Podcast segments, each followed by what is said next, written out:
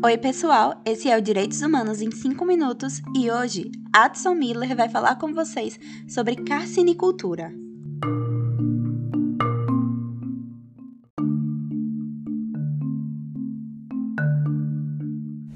Olá pessoal, tudo bom? Me chamo Adson Miller, eu sou mestrando em Direitos Humanos aqui na Universidade Tiradentes, em Aracaju, Sergipe.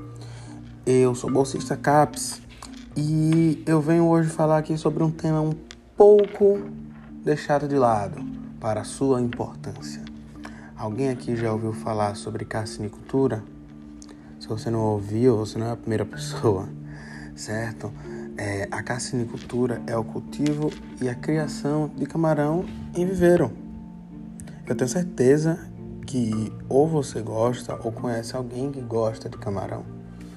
Mas você sabe como é feito todo o processo até chegar à sua mesa, ao seu prato.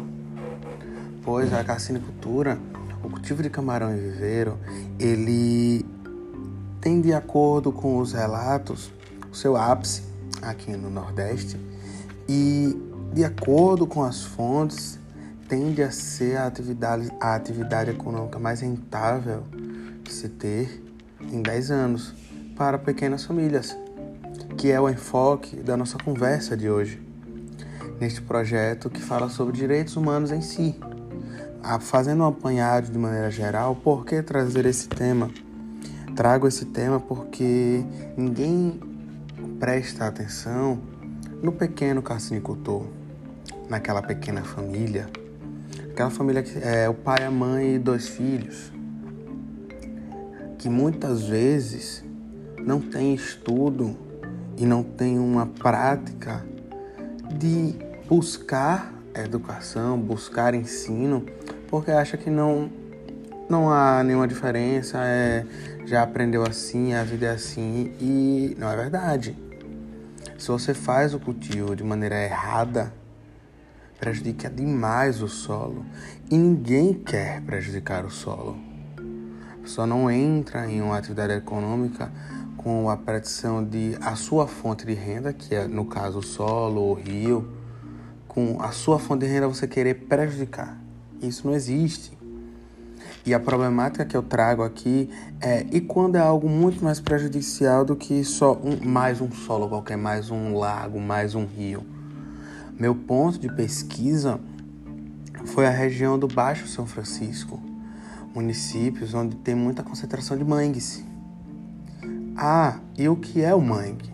O mangue nada mais é do que uma área de preservação permanente, já delimitado pelo Código Florestal como uma área de preservação permanente, que você deve ter muito cuidado para que a sua fauna e flora não seja atingida. Aí entra o direito humano. Aí entra os direitos humanos, aí entra o ensino e saber como manejar a sua atividade ali naquele local.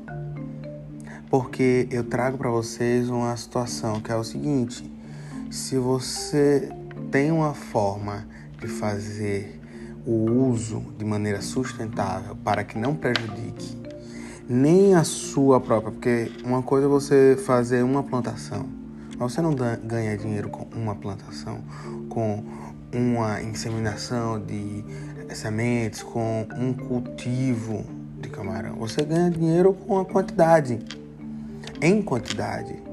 Você não pode é, esbagaçar com o solo, com toda a fauna e flora local para somente uma vez. Porque aí você está dando popularmente ditado conhecido como um tiro no pé. Isso não existe. Isso não pode existir.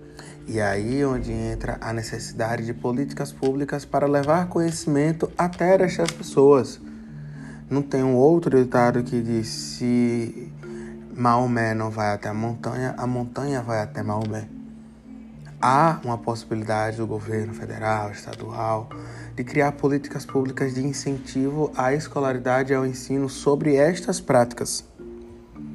É algo que ninguém fala, é algo que poucas pessoas muitas pessoas passam desapercebidas.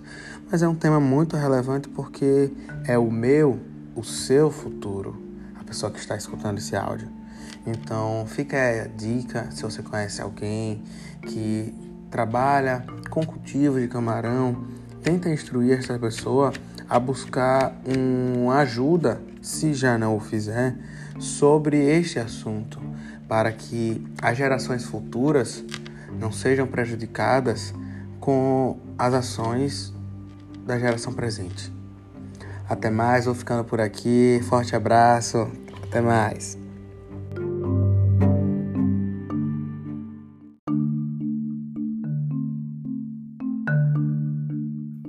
Esse foi o Direitos Humanos em 5 Minutos de hoje. Obrigada por acompanharem.